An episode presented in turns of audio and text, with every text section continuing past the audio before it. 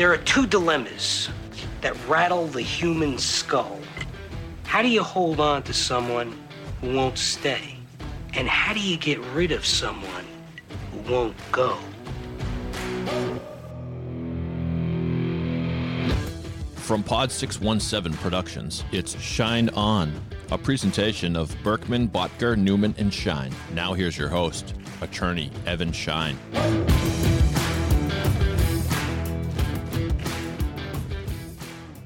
Episode 7 of the Shine On podcast. I'm Evan Schein.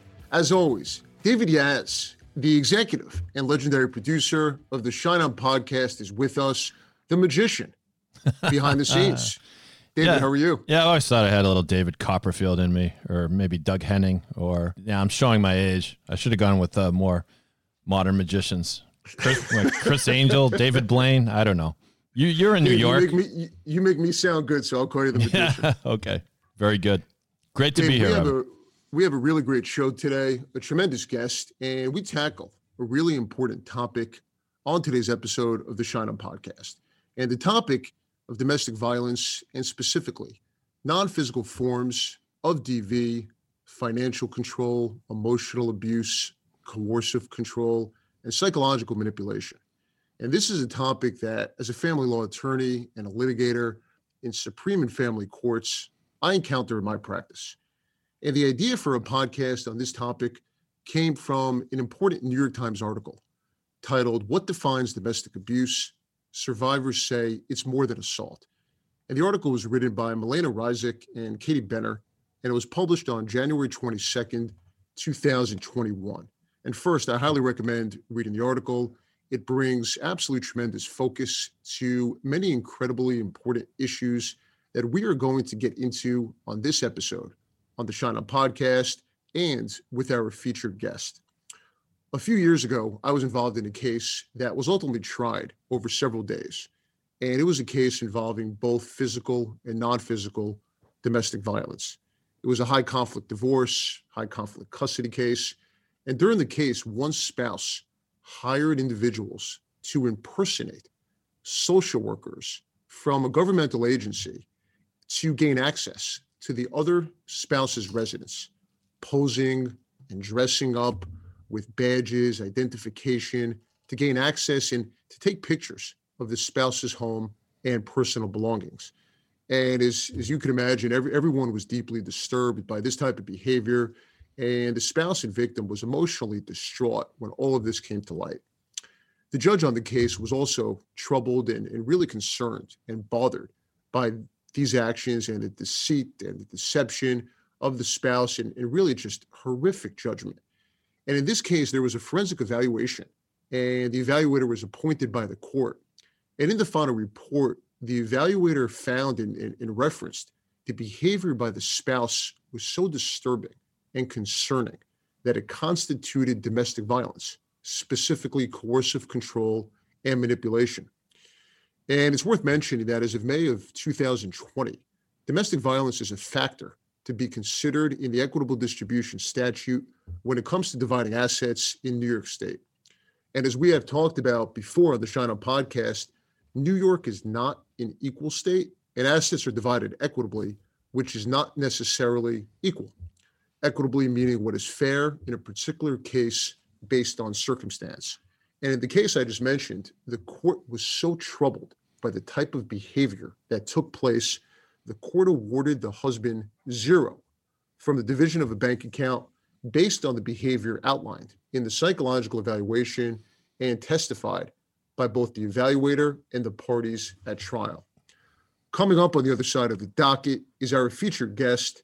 And this week on episode seven of the Shine On podcast is expert psychologist Dr. Chitra Raghavan, who is quoted in the incredibly important aforementioned New York Times article. We are going to talk with Dr. Raghavan about the article, and she is going to explain and help us understand coercive control, power imbalance, and dynamics that exist in relationships and marriages. We are also going to discuss the warning signs that extend far behind the physical trauma. This is an interview that you will not want to miss. All right, counselor, are you ready for the docket, my friend? Let's do it. All right. And now, let's see what's on the docket. All right, Evan. First story comes to us that uh, you sleuthed down the story yourself from the New York Times recently. This headline Scenes from a Marriage Patinkin Style. That's right, one of my favorites. Mandy Patinkin and his wife, Kathryn Grody's charming, irreverent pandemic era posts led to unlikely social media stardom. Well, what happened here? Let me read for you a little bit of the New York Times story written by Sarah Lyall. Mandy Patinkin and Kathryn Grody have been together since their first date nearly 43 years ago. They ended up getting married two years after that in 1980. But like many long term couples, their partnership has thrived in part because they are away from each other so much. However, this past March, they left Manhattan for their cabin in upstate New York and embarked, like so many of us, on something radically different months of uninterrupted time together. The result is a matter of public record because these posts are all over social media, courtesy of their son, Gideon, who started recording them for fun and then realized there was a vast demand for Patinkin rated related content. So, your thoughts on this one, Evan? Dave, how great is this? Yeah. Mandy Patinkin and Kathryn Grody making memories, spending time with family, and making us laugh during the pandemic with their social media posts and videos. And look, who doesn't need this type of laughter and this type of fun at a time like this? But before I get into some of the other takeaways from the article, can I get another season of Homeland? Yeah. You know, really, you know, I Yeah. could have used a season or two during the pandemic. Give me a little more Saul and Carrie. Can I get another Homeland season? I happened to go to college with a woman named Meredith Stiehm. Steam? Steim? I think Steim. Anyway, she was uh, one of the head writers for Homeland. And I saw her at a reunion and I said, God, it, it- she barely remembered me from school, but she, I said, I love this show so much. And uh, at the time, this was before everything was streaming. I said, I got seasons one and two. I can't seem to even find how to watch season three. She's and she said, Don't bother watch season three. It's not that good. Go on to season four. Anyway, but she modeled the the character of Carrie after her sister, who happens to be why am I forgetting the name of the bipolar? Right? Yeah, as Carrie is on the show. But you're right. He's great. In, he's great in everything. But he was particularly great as the the wise counselor to Carrie throughout much of that show. Oh, he's the show's fantastic. I, I I agree about skipping season three. The show gets better as you go forward. Right. And again, give me another season of Homeland. And Dave, look, as we've talked about before on the On podcast, whether divorce rates are increasing or if they will increase going forward, and when the, when there's a change and return to normalcy, look, we'll continue to have the conversation. But this article brings up something else that I think is incredibly important for Patinkin and Grody, and really for so many other couples, the pandemic and the quarantine period. And look, we're approaching one year. Whether you have stayed at home or you have moved to a different residence, different state, or you sought seclusion at a cabin in upstate New York, like Patinkin and Grody, has it strengthened your relationship? Has it strengthened your marriage? Were you and your spouse brought closer together? Has the pandemic made your relationship with your kids stronger than ever before? And look, many relationships have ended and others are more strained because of the stress of the pandemic. But for some couples and families, the answer on whether relationships are stronger, look, it's an unequivocal, unequivocally yes. An older generation who didn't know how to use Zoom or iPhone or FaceTime or Facebook or Instagram, people are more technologically savvy than ever before. And people are finding ways to connect using these platforms. And for all the talk out there about what the quarantine is doing to relationships from a split and breakup standpoint, there's much less conversation about what it has actually done to improve and enhance certain relationships. But the question in the title is one that piqued my interest. And we have talked about it before on the podcast. Will the vaccine end their run? And I think it's such a brilliant question. And as, like I said, as I've, as I've talked about on the Shine podcast, divorce rates spike that we will see when there's a return to normalcy, or maybe as more people get the vaccine and the time that couples spend together, developing new appreciations for one another, where the time spent with kids who are not doing in-person learning, home from college, or an entire or an entire family that has lived together during the quarantine, does that now change? Are people now going to feel safer, more secure to be alone? And will this end the run of marital bliss and family connection that perhaps existed during the pandemic or actually improved during the pandemic? And I think only time will tell how this plays out. Yeah, it's true. And it what's forced us it's been a sad time and it's been a lonely time. It's hard to deny that, especially this winter. You and I up here in the Route 95 belt, and there's not a lot to do now because there's fewer things you can do outside. The outdoor dining is out the window if you live in the, the cold regions like we do. But it has, I'll say, the pandemic has brought me closer to, to certain people and people on the left coast or people that I don't get to talk to that often because we set up regular Zoom calls. And so, with a little bit of creativity, and it's it is the relationship stripped bare. You're not going to Acapulco. You're not going out to a fancy steak dinner. So, what have you got left? Well, when you think of some of your favorite moments in life, it, a lot of times it's not necessarily the trip to Cancun or something that costs a bunch of money. It's just hanging out, having laughs with your friends at a, a coffee shop or a dive bar or wherever throwing a football around. And so um, I like to think that it, it, it is done as much good as bad in terms of focusing us on relationships. Well, David, I 100% agree. And I think it's going to be interesting to see will those types of interactions that you mentioned, yep. is that going to continue post vaccine, right? Post the return to normalcy? Look, when Fenway Park opens back up or Yankee Stadium mm. opens back up, and instead of connecting with someone on Zoom, are those relationships or those interactions going to be replaced with the trip to the ballpark, with the trip to the steakhouse? I think it's mm. going to be very interesting to see as the weather gets warmer and more people are looking to spend time outside the house. Right. Absolutely. Item two on the docket comes to us from the Washington Times. Headline reads Filmmaker Ginger Gentile won't let kids be collateral damage of divorce. This is a documentary being worked on by the aforementioned filmmaker. The article reads More than 44 million parents and children have been separated and lost from each other in family courts, according to one study.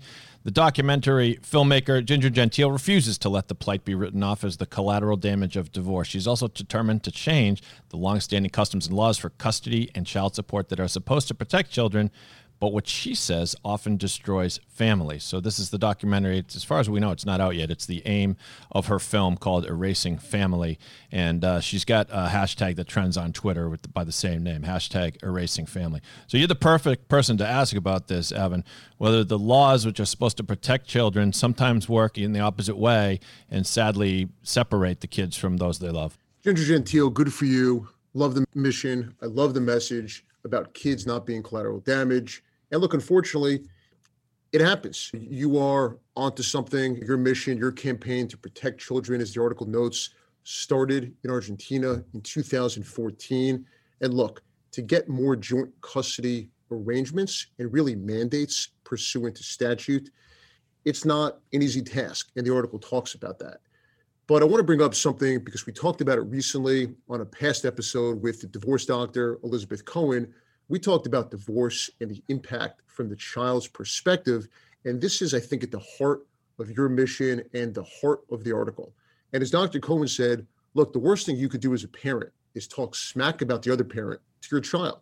And she's right.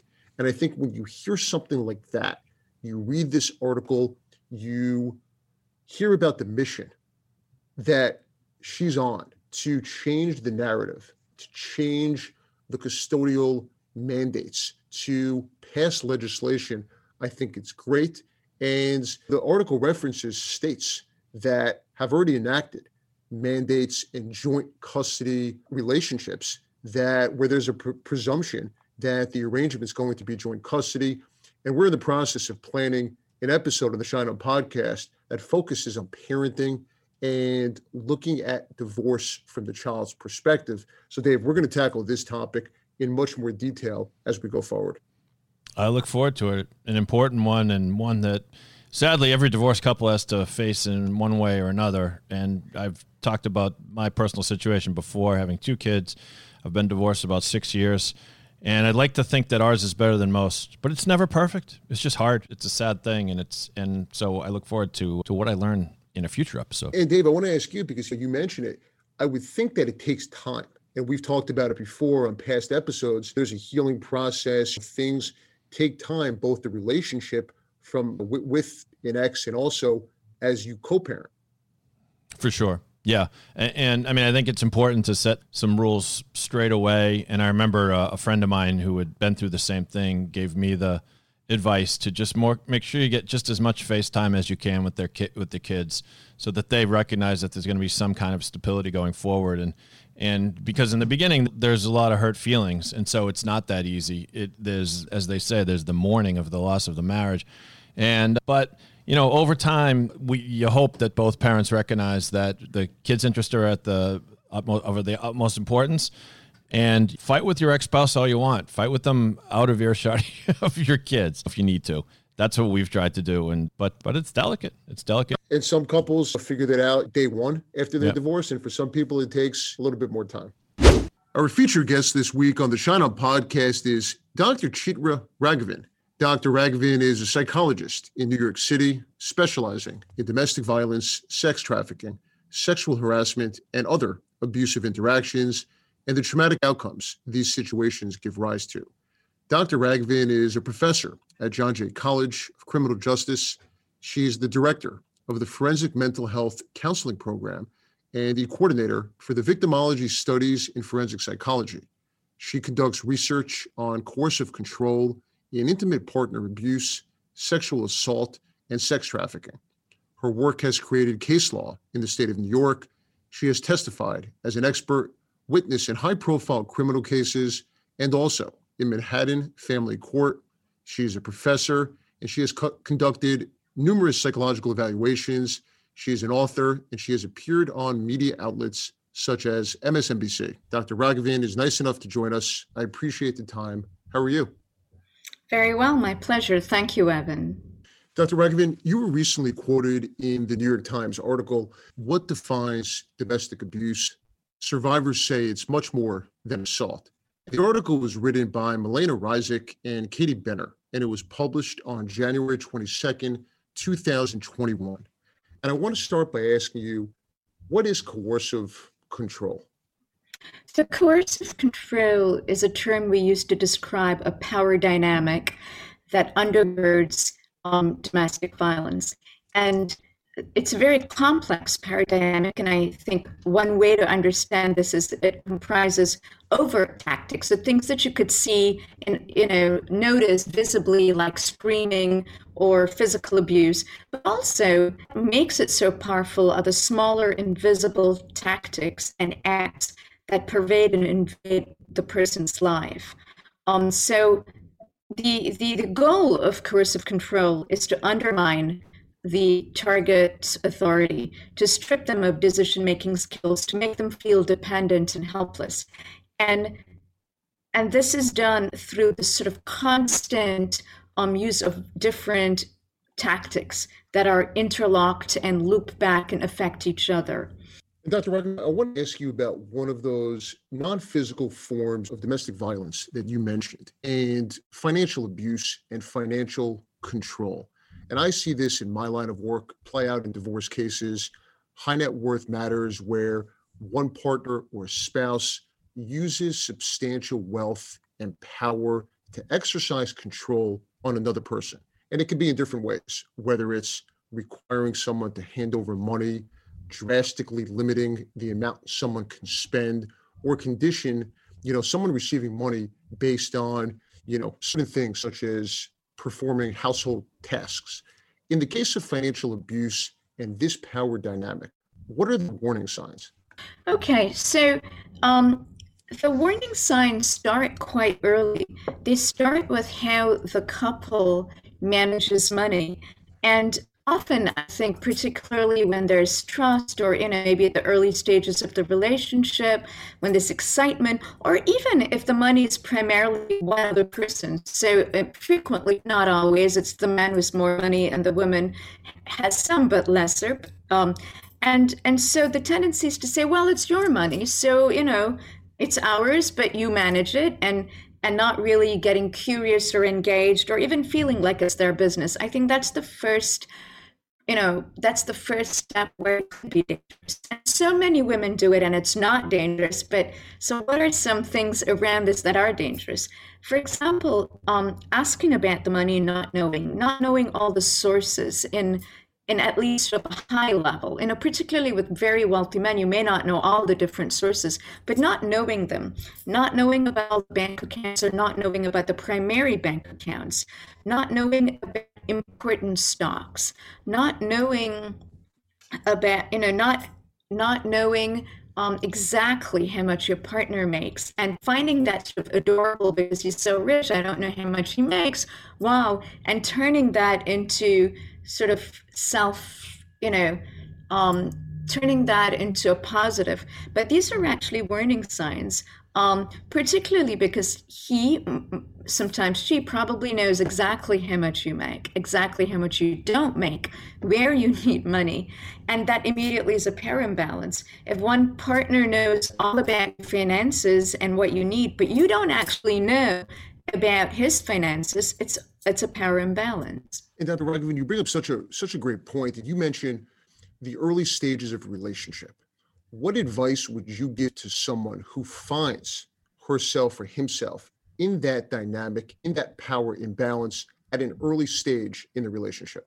So, money is a tricky thing to discuss with a partner till you're a little bit more invested or committed in the relationship. And that's part of the difficulty. Yet at the same time, you know, if you start to feel like the person's not being entirely honest with you, I think you need to ask.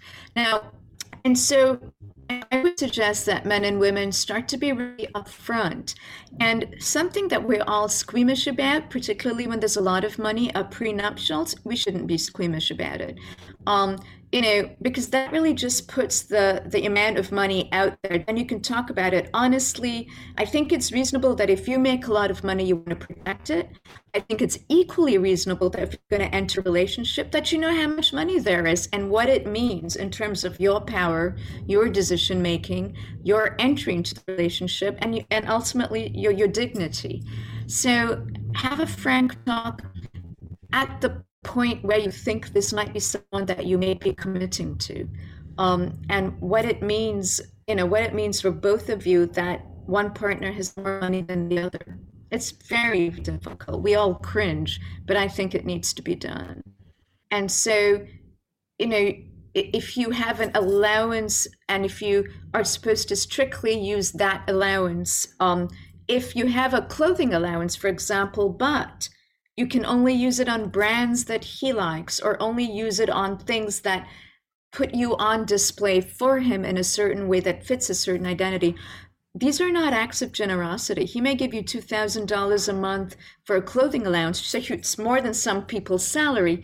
But if you can only spend it in a certain way, it's not an act of generosity. It's an act of control and manipulation. And so it's not just if it's their money, but do you have to count for it? How do you get to spend it? And if he expects obedience, submission, or gratitude in a way that starts to make you feel a little bit uncomfortable, or it, you know, it starts to feel transactional in a repeated, continuous, demeaning way. And doctor, you bring up two great points, and I want to touch on both. You bring up the importance of having a frank and honest conversation about money and if possible to do it prior to marriage. As a divorce attorney i work with clients to enter prenuptial agreements to have that conversation discuss money discuss expectations to discuss assets and i think it's incredibly important. But on the opposite side and you mentioned this as well if you don't have that conversation and if you don't see the warning signs early in a relationship early in a marriage what happens down the road years later well, so years later, you, you might wake up and find that you have very little power. And part of that is the way we lose power isn't that you step into something and overnight it's gone. It's every day these different manipulative tactics. So it could be, for example, um, isolating you from your family and friends or saying that I am your best friend. And sometimes it's actually true. Sometimes our lovers are our best friends. So I'm not, you know, I'm not dissing any of the fortunate people who could say my best friend is my husband or wife or my lover. Um, but if it's the insistence is that you need only me, and so you can wake up one day and find that you rely on your partner for money, you rely on your partner for companionship, you rely on your partner for advice, and if you ask anyone else for an opinion, he doesn't like it. And and that's when you know and how does this tie into money? It ties into money because you're not actually understanding how other people manage money. You're not actually understanding how other people have freedom in how they manage money or access to their partner's money or does or can make decisions without asking. So if you down the road if you find that you don't actually understand how much money there is and how there is to manage it um, and it's it's time to ask for it's time to confront um, and negotiate. And sometimes negotiation works. Um, and by negotiating, I mean saying, I know this feels peculiar after 15 years, but you know, I'd like to have a little bit more say. I'd like to understand better why we get this money, and I'd like to have a little bit more say in it. Now, if the relationship is abusive, obviously this is not realistic. Um, it's even counterproductive. Um, I think it's time to ask a lawyer for help.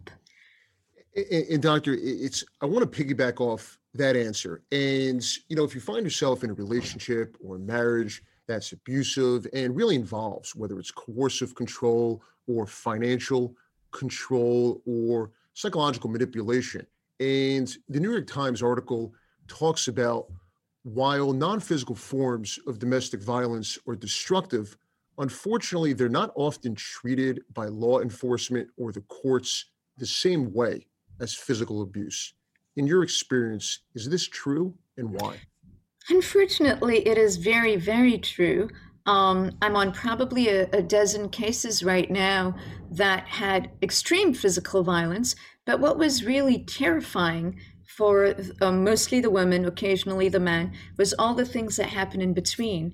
And so, you know, what sorts of things happen in between? I think one way to think about it is abusive relationships are bracketed by violence or threats. And by bracketed, I mean, you know, the abuser makes it really clear that he's capable of being threatening, intimidating, nasty, physically abusive. And then something we don't talk about much, but happens all the time sexually punitive, sexually coercive, or just sometimes outright sexually assaultive. And these bracket the relationship and say, here are the poles of power. And then in between these poles of power, um, abusers can isolate you. They can manipulate and gaslight you where there's a lot of emotional deceit, where, for example, you are um, where you are punished if you don't do something that he wants. Something that he wants might be I want you to wear a particular kind of dress. You may not like the color, you may not like the cut, but you know if you don't, he's going to be cold. And that's a punishment. But if you do, he's going to smile, and that's a reward. That is manipulative especially if it happens in the context of other power imbalances. There's also humiliation. So, where you're told you're not smart enough, or not pretty enough, or not clever enough, or not good enough, or often very harmful that you're not a good mother. This is deeply devastating to many women.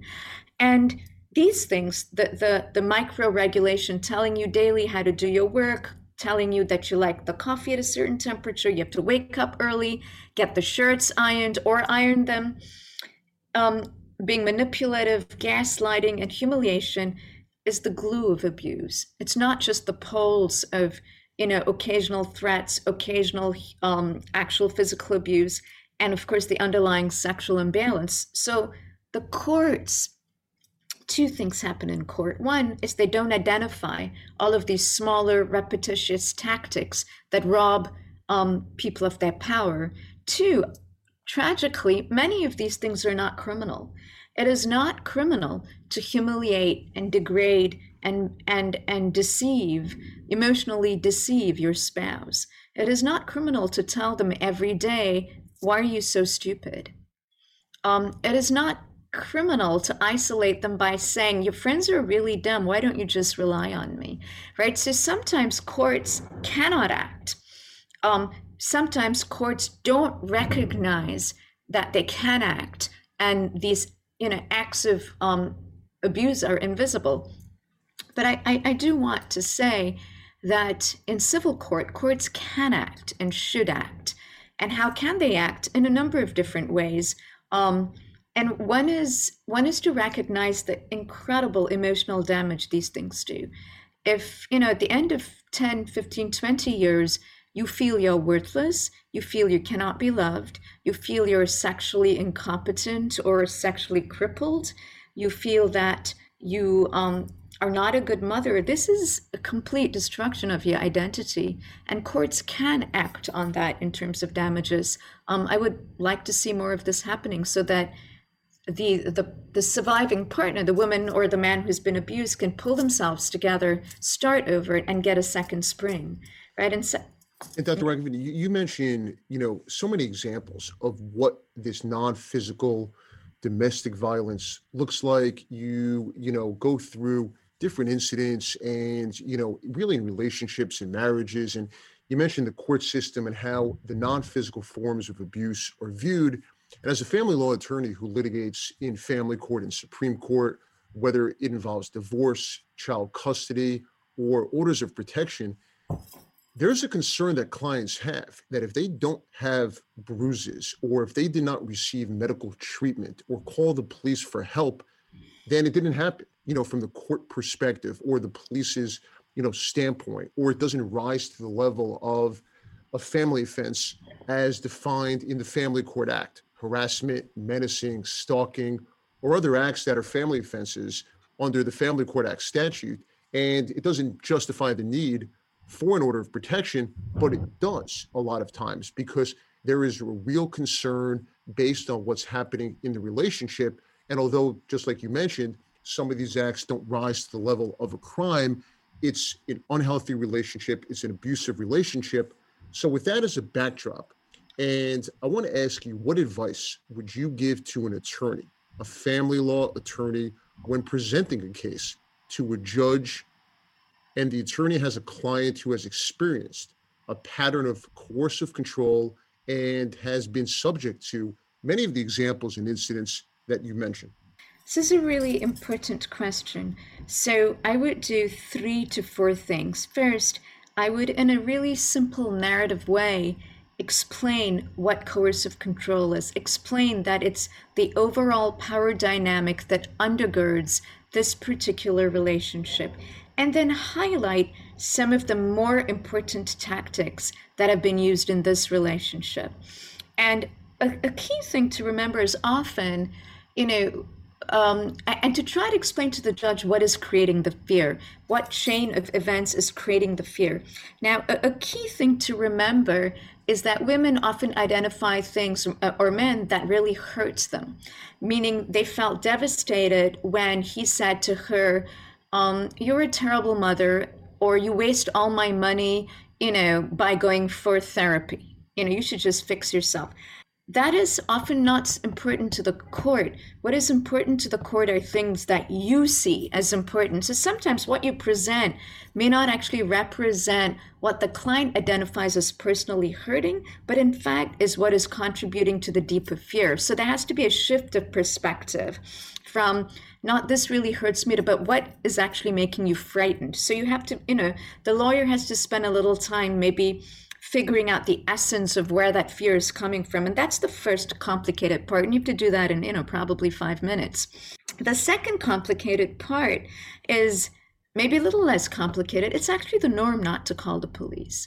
Um, it is the norm for all women. It is particularly true of middle class women um, because they're ashamed, they are anxious, and often the abuser uses the shame and the embarrassment, particularly if he's saying it's her fault. So, highlighting that it is the norm for professional women to not call the police, because in fact, it is true that if if their colleagues got to know of it, they would blame her.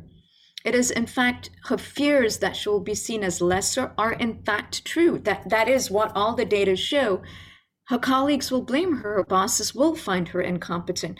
So she's in a catch 22 situation, and that is why she didn't call the police, and that is why she tried to handle it herself. But why is she asking for an order now? And that's the third important part to, to emphasize because she has come to the realistic conclusion that she cannot handle it. She's come to the courageous and possibly really I think, um, lowering conclusion for herself that she cannot handle it. That is why she's asking a lawyer for help. And and then the fourth part that's important is why is it that she cannot handle it? Part of it is coming to the realization, but part of it is also that abusers, if if their abuse is often contained when the woman is complying, right? That is the point of abuse. That is the point of coercion. It is to strip your power so you're submissive and obedient. At some point, you know, many many women say enough, and they get outside help. So she, that's what she's doing. She's seeking outside help. The abuse is now escalated. So if she is asking for help right now, it is not because it's coming out of the blue. It's because previously she could in fact manage it, and now she cannot. So there's some to this. And Doctor, you mentioned four points, and I think they're really all important. And I want to ask you to expand a little more about you mentioned that that women or people who are subject to this type of behavior and power dynamics and abuse in relationships generally don't call the police, whether it's embarrassment or fear or shame. So I want to ask you, how do we shift the conversation and educate the judges, the juries on this norm and to really understand why someone may be afraid to take that next step. And because of that, they're now coming to you as the judge seeking that protection? Um, I, I think, you know, one of the first things to do is is to make all of us aware that we are taught from a very young age. We're taught two things. One, we should keep intimacy private. That once we talk about our we should keep our relationships private this is a family matter. It doesn't matter that it's legislated. It doesn't matter. The cultural zeitgeist the cultural um, environment is that things that happen at home should stay at home. And the reality is that men and women who are discreet are respected. Men and women who are not discreet are seen as you know sharing tmi too much information. So this and i think the first thing is to get the courts and the jurors particularly to relate that this is everybody's cultural reality. You you don't casually tell your coworker last night my husband raped me and i don't know what to do. Oh last night i had sex and i didn't want to and i cried through it but i didn't I didn't fight because I don't want my kids to hear, right? Your coworkers wouldn't appreciate hearing this, and they also wouldn't know what to do with this information. So I think the first is to say we shouldn't punish women for acting appropriately based on what the cultural rules and norms are. And, Doctor, you've testified as an expert in several high profile cases. When you testify, how do you get across just that, just the message you just said to the judge? Right? And educate both the judge and the jury based on the research to understand, you know, different, you know, things that someone may be experiencing and feelings. How do you get that message across when you've testified in these high profile cases? I think the really important thing is to be able to relate to the judge and jury and the jurors um, in a way that it becomes personally relevant. And this is because we all have our own models of what a relationship should be. And the minute it's not us, we become judgmental, right? Everybody's a critic. And and I think it's to really explain that women are behaving the way you and I would behave, or men and women are behaving the way you and I would behave. And this is not abnormal. This is not malingering. This is actually what we're taught to do. We're taught to handle our emotional problems. Um, we are taught to invest in relationships and stay in them. We are taught to be emotional gatekeepers of our relationships, and we are valued for staying in them. You know, you, you'll you'll see New York Times reporting, for example, married for 80 years, what a glorious thing. You will never see an article on divorced for 80 years, what a glorious thing. Or she was smart enough to get out at 20, now she's 85 and having fun, right? So even simple casual references to relationships are about longevity. This is what many of your clients tried to do and failed. And I think we have to convey that to the jurors. We cannot blame them for doing what all of us were taught to do. Suddenly, we cannot change the standards. It's a really great point. And I want to go back to the New York Times article. And you're quoted in that article from January 2021. And you use the phrase love bombing as a classic warning sign. And you've mentioned, you know, before other warning signs or things to look for in relationships and marriages at the beginning. Can you explain what love bombing means?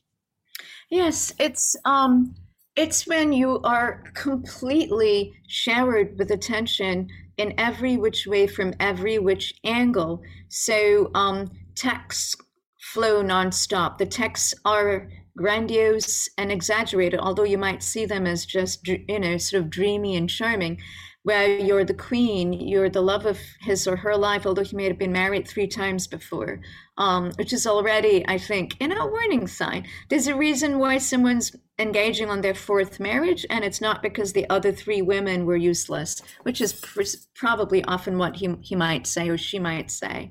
Um, that no one has ever made him or her feel this way that you were beautiful, perfect. And not only is the content over the top, it is constant. But then there's also physical gestures like showing up at work. I would be very nervous if someone shows up at work. And why is that? Work and private life should be kept separate until, unless you work together, then it's complicated, or until you start to get deeper into it. If someone starts to enter your work life and you didn't invite that person. It's it's um, a sign and says it romantically. I was so excited. I couldn't wait. I had to you know i want to pick you up every day. It actually means they're encroaching on your independence on your financial independence but also your work identity. I would take that very seriously. Um, picking you up every day wanting to have dinner with you multiple times a week which means you're not seeing your friends anymore, wanting to watch TV shows with you every night on Zoom, every night, which means you're not doing other things that you might be doing, like reading or watching it with other family members. So, love bombing is taking up all of your time, but saying to you, I'm doing this because I am so dazzled by you. And, Doctor, we've talked about the mindset of someone in that position. What is the mindset of someone who's engaging? In the type of behavior you just mentioned based on your observations and what you've seen in your research? You know, there's two things happening at the same time, and a little bit depends on the person doing it. And the first is he or she might genuinely be consumed by this explosion of emotion. That is that is a little dangerous unless you're 16. Um, it would be quite appropriate if you're 16 13, 14, 15, 16, even 20, your first deep love at college. Um, that's a little bit dangerous if you're 35. And why is it dangerous? Because if you feel this explosion of emotion that this person is perfect, a well balanced individual will say, Wow, this is amazing, but I'm not to, I'm not actually to invade the other person's territory. I'm to feel this amazingness, but approach the other person normally normally because I don't want to scare them. But I also, this is how I feel. I don't need to suffocate the other person. So even if it's sincere, the fact that the person isn't managing the feelings, I, I think um, saying something about his or her ability to emotionally regulate. Now, the other kind of thing the person might be feeling is, I want to own you. And sometimes the two go together. I'm so completely in love with you, therefore i deserve to own you or i want to own you. And what is what is all of these things that the person is doing? It's to it's to essentially take over all aspects of your life so it's about ownership. Doctor we've talked about how hard these relationships can be and how tough especially when, when kids are involved. And you know i think it's very easy for friends or family members or people on the outside to say you know what this relationship's abusive. It's not healthy for you. It's not healthy for your kids or your family. Just leave. Why is it hard and so difficult for someone to just leave a relationship, leave a marriage? I know the New York Times article, you know, mentions that the, the, the most dangerous moment for victims is when the decision is made to end the relationship. Help us understand why that's the case and why leaving a relationship is so difficult. Um, sure. So leaving a relationship is often just viewed as from the outside as pragmatic. So, you know, you have a place to go, you might have shelter, you might have a decent job, so just get up and go. And so we assume that when you're given pragmatic lo- logistic things, you can just sever the relationship, which is really not only is it unrealistic, I think it's cruel. You know, the person who's in a bad marriage is struggling, and then you have family members who are adding to the struggle by saying, "Come on, get up and go. I did. Why can't you?" So, you know, family members, please don't. I, I know you mean well, but it is so cruel to do that. What is happening to the person who's trying to end a relationship? Let's talk about what happens when you open up your heart and become vulnerable and enter a marriage.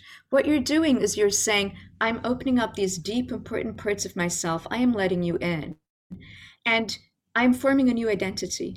This identity is that identity of a partnered person, the identity of someone who's married, the identity of a person as friends together, who has important moments together, whom I have now told some of my most painful secrets to. The person who's leaving has to come to terms that all of these things, one by one, have to be severed. It's the severing of identity, which is so difficult. I have to now sever the identity as married woman or a partnered woman. I have to sever the identity of a woman who is loved of a woman who is respected. I have to accept the identity of a woman who is exploited, right? So it's this very long, painful process of coming to terms that, that it's it's a it's death of a certain lifestyle, and there's this time when this lifestyle has died, lifestyle of identity and feelings that's very gray and cold and painful. And you have to be ready to enter this place of gray, cold, you know, nothing but ashes and stay there for a while before you can you can live again, right? So we we have to be kind and patient because and help people enter this gray, cold place. They have to be in it. They have to be alone in it. Dr. Raghavan, you mentioned the relationship that clients and attorneys that they'll have, and often a client comes in my office and she or he will pour their heart out and, you know, I listen to the story, I listen to the narrative, I listen to a client sit across from me and tell me about their entire marital history and their relationship with their partner. And many times clients will tell me that they feel comfortable, they're, they feel whether it's relief to be sitting in my office telling me this this history and they've told other people this, but the sense that I get from a lot of clients who were in relationships as you describe, sitting in my office and telling this to an attorney is often the first time someone truly feels heard based on their relationship and their marriage. Is that true in your experience?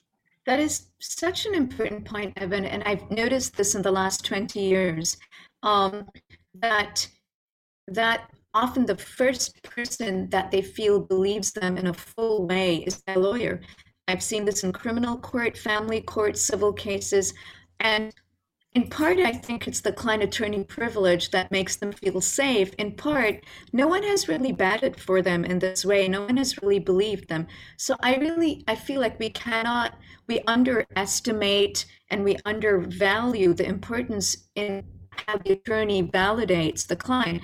We also sometimes um, underestimate how bad attorneys, there's bad attorneys just as there's lousy psychologists, how they invalidate and silence their clients. So, what could we do to change that? What could we do so people who are in these types of relationships, abusive uh, partnerships, you know, power imbalances, what could we do and what would you recommend to someone to feel heard, to have a team of professionals around her or him at a much earlier stage? I think the first is to let the client talk and so to encourage her to feel, or him to feel comfortable, to feel that this is what you do, to give a sense of mastery she's seeking safety. Attorneys can be a really important point where they give hope and safety. And they do that by reassuring and listening and hearing. I think it might also be important at a later point when you get to know them better to say, I'm going to ask you some very hard and painful questions. I'm going to ask you these questions as if I don't believe you. I'm going to ask you questions that might make you feel like, why are you doing this to me? But it is because I need to have these answers in order to best represent you, in order to best defend you. So I'm going to ask questions as if I were not working for you and with you. And that way she doesn't feel as, or he, as hurt or as abandoned or as attacked. Dr. Raghavan, such an incredible point, such great advice, and really practical tips for the divorce attorney, the matrimonial attorney. And I can't wait to pick up a copy of your book, which has a lot of these techniques and you know advice, as you mentioned before. And I can't wait to pick up a copy of your book on Amazon. Dr. Raghavan, I want to thank you for coming on the Schein On podcast. It was an absolute pleasure having you on the show. My deepest pleasure. David, another great show on the Schein On podcast, episode seven in the books, and such powerful and in depth information from psychologist Dr. Raghavan. Thank you to all the listeners for listening to the Schein On podcast, to the listeners on Apple, Spotify, Stitcher, and wherever else you listen to your podcast. Thank you for listening. David Yas, thank you as always for making the magic happen. thank you, my friend. And we remind our listeners to leave us a comment wherever you see the Schein On podcast on Apple Podcast. If you see a Facebook post, anything like that, leave, leave us a comment. And as you've heard in recent episodes, Evan may give you a shout out on the show. That's right. And you can follow me on LinkedIn at Evan Schein, Instagram at Evan underscore schein and Twitter at Evan Schein. I'm Evan Schein, and we'll talk to you again real soon.